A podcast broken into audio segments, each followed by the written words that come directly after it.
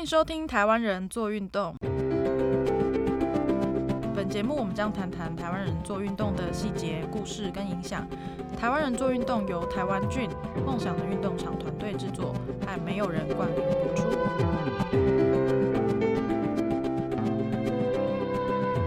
所以你看，我们在台湾国语会变，它会从日文变成北京话。然后内地也会变，它会从清帝国变成日本帝国，变成有些人会认为是中国。大家好，我是亮亮。大家好，我是立恒。今天是二零二零年八月二十号，星期四。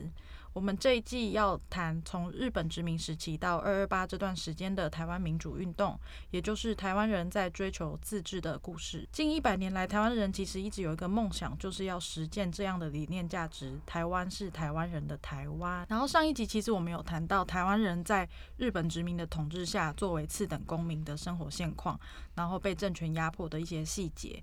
那这个压迫的来源来自六三法，所以当时废除六三法的诉求逐渐被大家重视，也喊了出来，但是往后也遇到了一些路线分歧的争议。那这一集我们主要谈为什么最后出现台湾议会设置请愿运动这样的政治诉求，作为我们的运动的一个主轴。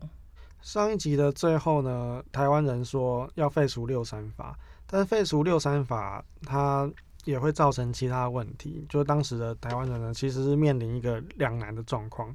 首先，呃，稍微回顾一下，就是废除六三法的目的呢，是要限制总督的专制，然后限制他的权利。嗯，对。那可是呢，只要限制他的权利呢，马上台湾就会适用日本帝国议会通过的法律。嗯、那如果由台湾台湾人自己主动呢，要承认要废除六三法的话，那就是台湾人。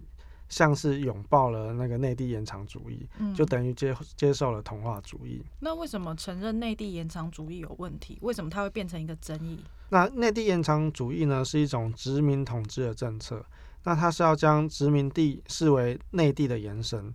那它是要最后呢，要直接适用日本本国的法律。嗯、那适用本国法律只是第一步，就是要在体制上面做到殖民地跟母国的统一，然后。渐渐渐的呢，要在精神跟文化层面达到统一，也就是把这个地方殖民地的人呢，然后都渐渐的让他变成日本人。那我可不可以这样理解？它其实是一个同化政策的第一个工程。对，它同化政策的第一步。嗯、那现在呢，呃，刚才讲到内地这个词，对吧？就是对于。当时的在日本日本的统治底下呢，日本就是内地，它其实是一个相对的关系。嗯哼。啊，从前在大清帝国统治时期呢，台湾就是一个大陆海外的岛屿嘛。那从清廷呢派官员来台湾，那来台湾的这些官员，他们就认为说，大陆就是台湾的内地。嗯，对啊。那回到从他们离开，然后回到大陆就是内渡嘛。嗯。那但是呢，在日本殖民时期呢，内地指的是日本本国的领土，也就是四大岛，就是北海道、本州、四国和九州，对啊，但是今天还是有台湾人呢，就称呼中国是内地。还蛮奇怪的，是蛮奇怪，因为毕竟我们今天不是在中国的统治之下嘛。是，而且你刚刚这样讲，其实让我想到的是郑南榕，听起来有点跳，嗯、但是因为郑南榕他是台湾的言论自由斗士嘛，那他有常常会用舞女来形容台湾的处境，嗯，就说台湾其实就像一个舞女一样，安内虽然可以游来游去，游来游去，对，所以你看我们在台湾国语会变，它会从日文变成北京话。然后内地也会变，它会从清帝国变成日本帝国，变成中国。有些人会认为是中国。然后还有南投，对啊，就是那个内地摇滚演唱会。对对对，我觉得这个概念很好啊。嗯、台湾的内地是南投，然后就是去重新把所谓内地这个字重新赋予它意义嘛。对啊，就是说去去抵抗说从前内地是什么，那我们现在也是重新在使用这样的一个字。嗯，刚才。提到呢，就是我们今天要来说明说，台湾议会设置请愿运动，它这个路线是怎么确立的？那我们把这个故事的主角放回到林献堂身上。那林献堂呢，他有时候会到东京去，也就是当时的内地啦，然后去到那边去探视他们林家子弟呢，在日本求学的这些这些留学生，对吧？那他他都他到那边去的时候，他不只是探望他们的邻家子弟啊，嗯、那有时候也会去邀请邀请一样是台湾的留学生吃饭，嗯、然后把他们聚集起来呢，听他们对于当时呢的台湾情况有什么样的看法。嗯，对啊，那我们回顾一下当时的状况哦，只要是台湾有钱的家族，他们都会想办法把他们家的小孩送到日本去求学。那当时的东京呢，它其实是汇汇集了亚洲最进步的思想，啊，就就是一战后呢，也包括民族自觉的国际思潮，嗯，对啊，那你就大致能够知道说，当时的这些台湾留学生呢，他们年纪比林献堂还要小一些，就算是他的晚辈，嗯，然后他们跟林献堂有一个差异，就是说他们可能没有亲身经历过日本军队进入到台湾镇压台湾那样的一个。血腥的时期啦，嗯、对啊，那但但是他们还是感受到台湾受到一个不公平的待遇。嗯、呃，他们是因为感受到那个很进步的思想，他们是在知识上面来去了解到说，哎、欸，现在的国际的社会已经走到自由、平等、民权，大家已经在讨论这样的事情了。但可可是为什么台湾在这些权利意识上面还是那么的落后？还受到专制统治？对，还要受到总督的专制统治，啊、那这是很不合理的。那这样林献堂这样听起来应该会比这些往后生晚辈还有更直接的体感跟那种很不平的感觉，嗯、甚至是有点恨说。你看日本人如何对日本人，是以一种慢慢趋向于自由、平等跟民权的这种进步思潮，但是日本人怎么对台湾人是一种殖民统治，然后专制的压迫，嗯，所以其实是很明确的一个差别待遇。所以呢，当时的呃留学生呢，他们接受最进步的思潮，然后他们一方面都是在想方法，想要找出说台湾在目前这种。高压统治之下还有什么样的出路？嗯，那这时候呢，他们先看到的是朝鲜的三一独立运动，然后这个运动给了他们很大的启示。那我现在要来说明什么是三一独立运动。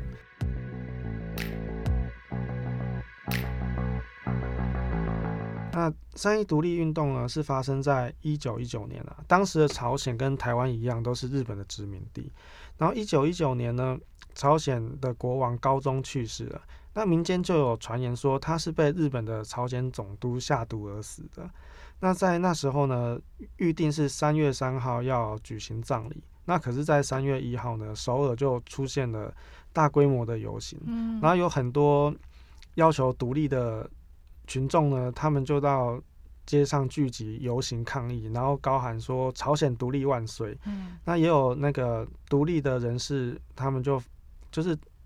争取独立的，等于遍地开花，对，遍地开花，然后到处都有，然后甚至还发表了独立宣言这样。嗯、那但是在朝鲜的驻扎在那边的日本政府呢，日本总督府他们就马上采取了武力镇压，嗯、就很多人就丧命了这样子。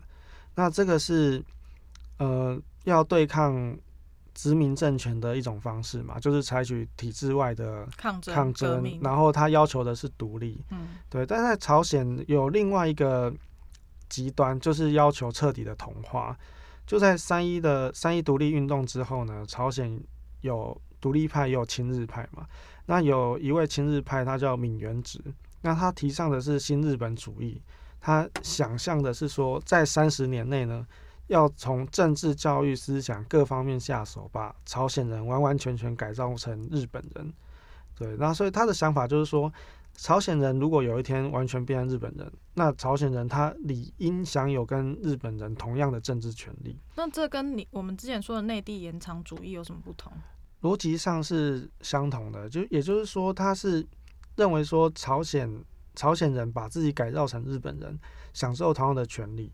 那所以他同时呢，就采取行动，向日本帝国议会请愿，要争取朝鲜人在帝国议会当中的参政权，然后希望说朝鲜人呢能够派出自己的代表进入到日本的帝国议会当中。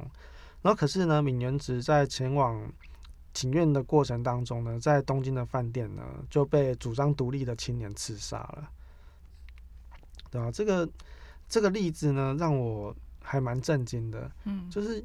竟然他会想说要完全的放弃自己民族的过去，所有的文化、语言、所有的思想、所有的一切，就是要把自己改造成另外一种人，对吧？那但是其实想一想，这个这样的想法又很常出现在我们的生活当中。真的，对啊，就 我就想起说以前的国中数学老师，他就很想要当数那个新加坡人。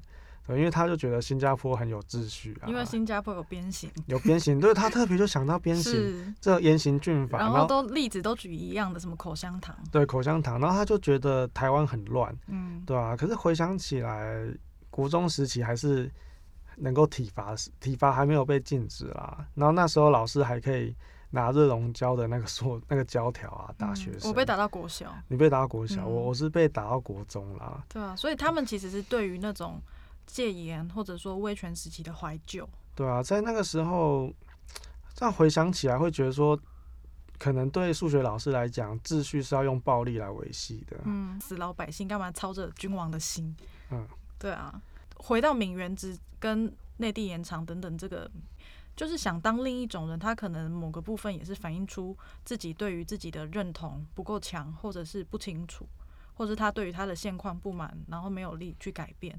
然后他也觉得他的现况不好，是因为他的身份、他的认同，所以他们就会希望说，透过模仿，然后去变成跟那个统治群体一样的人，然后进而他们可以得到跟统治群体一样的权利，或者说他们的权利至少某个程度上会受到保障。只是这其实在很多历史里都不太可能发生，因为你就不是他。对啊，不过 我也我也觉得说。在这光谱的两端，一一方是追求独立嘛，就是完全的脱离，嗯，然后一方是完全的同化，嗯，就是它的激烈程度其实也是非常的相当了，嗯，对吧，啊？我那种完全要放弃过去，你能够马上想象的，就是那种隐姓埋名的王王子复仇记嘛，就好像有很大的。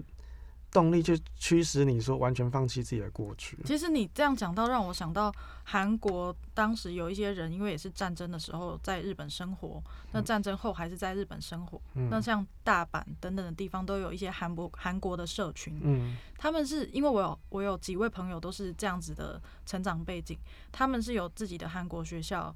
然后自己的教育体系跟社群文化，主要是因为他们就是被日本人排除。嗯、那他们，你刚因为讲到隐姓埋名，让我想到他们要取日本名字，然后他们每个人都会讲日文。嗯、那他们在离开那个韩国社群跟学校，进入社会之后，他就是一个完全的日本人。嗯，不，他不不敢被看出来。对啊，几乎。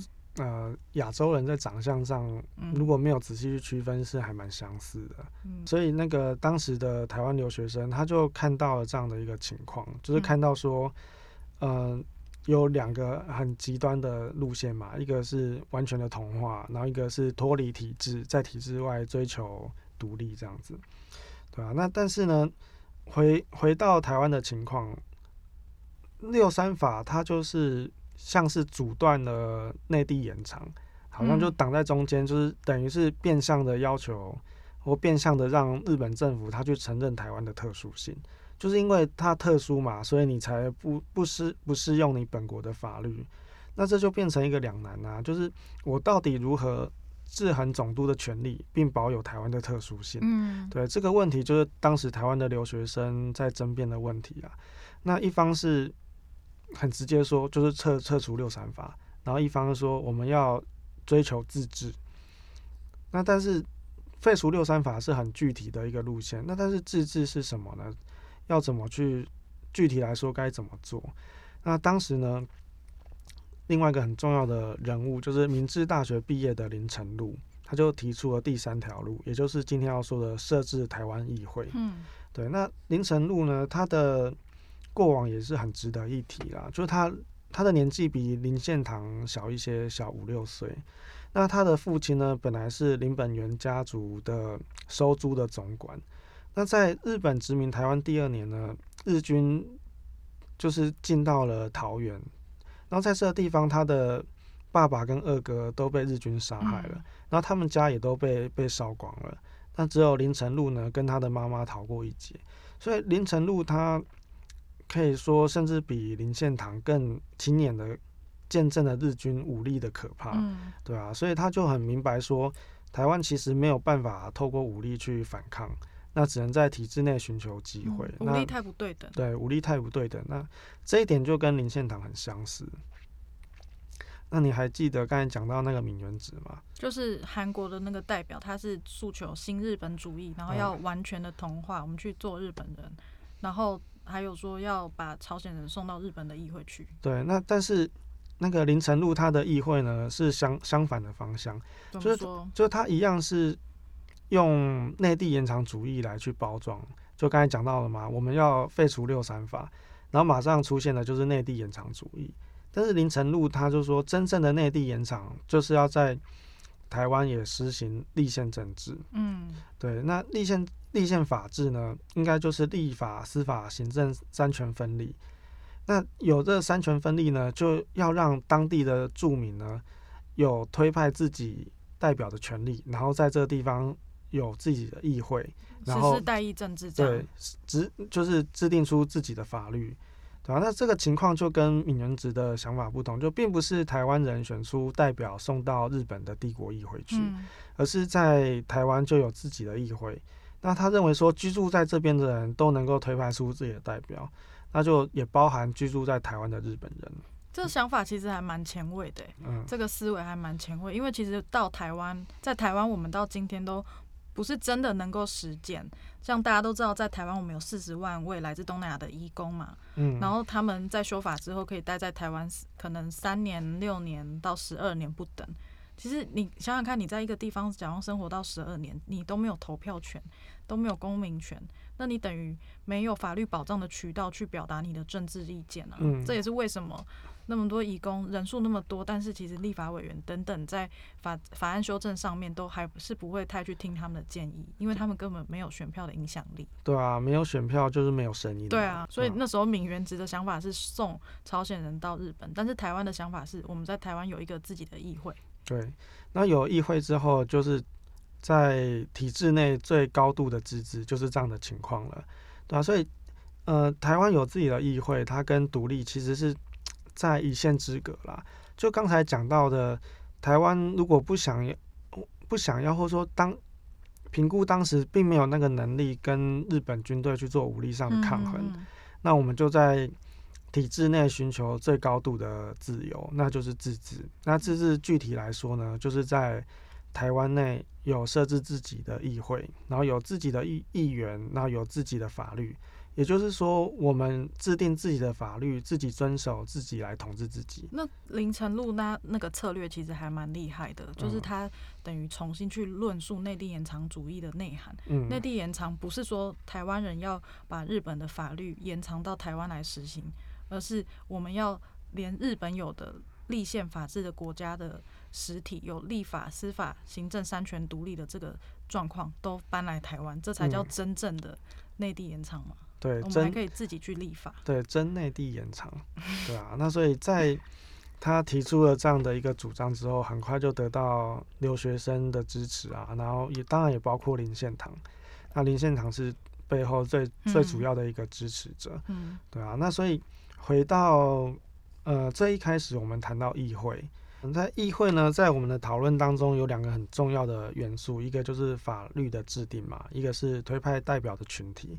那在这两个要素呢，对日本殖民时期的台湾人来说有特别的意义。一个就是自治，然后另外一个呢，就是出现了台湾人的主体性。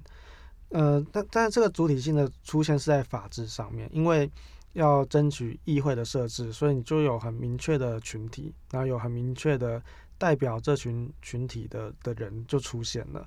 那跟刚才呃一开始我们提到的，就是台湾人在被在台湾岛上，然后因为马关条约要被割让的时候，那时候的台湾人的意识是地域性的，也就是说这一块土地上面居住的人，他们即将成为日本人，然后有个命运共同体的感受。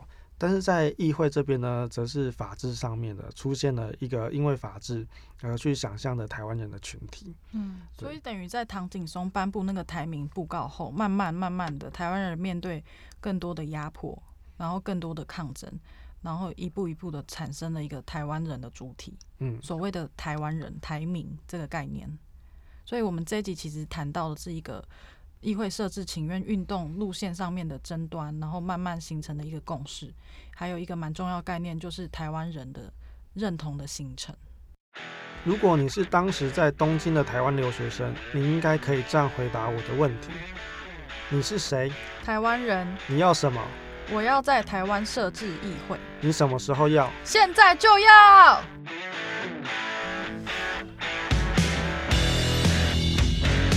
下一集呢，我们会介绍台湾议会请愿运动的争取过程，还会介绍另一位非常重要的人物蒋渭水。然后我们有一个重要资讯要跟大家分享，我们已经邀请到陈翠莲老师要来台湾人做运动的 Podcast 节目上。陈翠莲老师是《自治之梦：日治时期到二二八的台湾民主运动》的作者，也是台湾史学家以及重要的二二八研究者。那我们每一集的内容其实都是立基在一些书籍上面。那我们要请立恒来替我们介绍一下有关的书。第一本是《百年追求台湾民主运动的故事》卷一《自治的梦想》，作者陈翠莲，未曾出版。呃，但是这本书已经绝版了，它重新出版了。那书名是《自治之梦：日治时期到二二八的台湾民主运动》，作者陈翠莲，春山出版。下一本是《少年台湾史》。作者周婉窈，玉山社出版。那很特别是说，这本书它在成品呢是放在童书区。那可是呢，呃，年纪比较大的读者或许会错过，但是它的内容有很多的反思性，也很适合大人阅读。那在下一本是《三代台湾人百年追求的现实与理想》，台湾研究基金会策划，远足文化出版。在下一本是《台湾抗日运动史研究》。若林正藏，大家出版。喜欢台湾人做运动这档节目的听众朋友，可以到脸书粉丝专页上面订阅我们，搜寻台湾菌梦想的运动场，会有最新的消息以及一些我们在 Podcast 里面塞不进去的内容跟故事哦。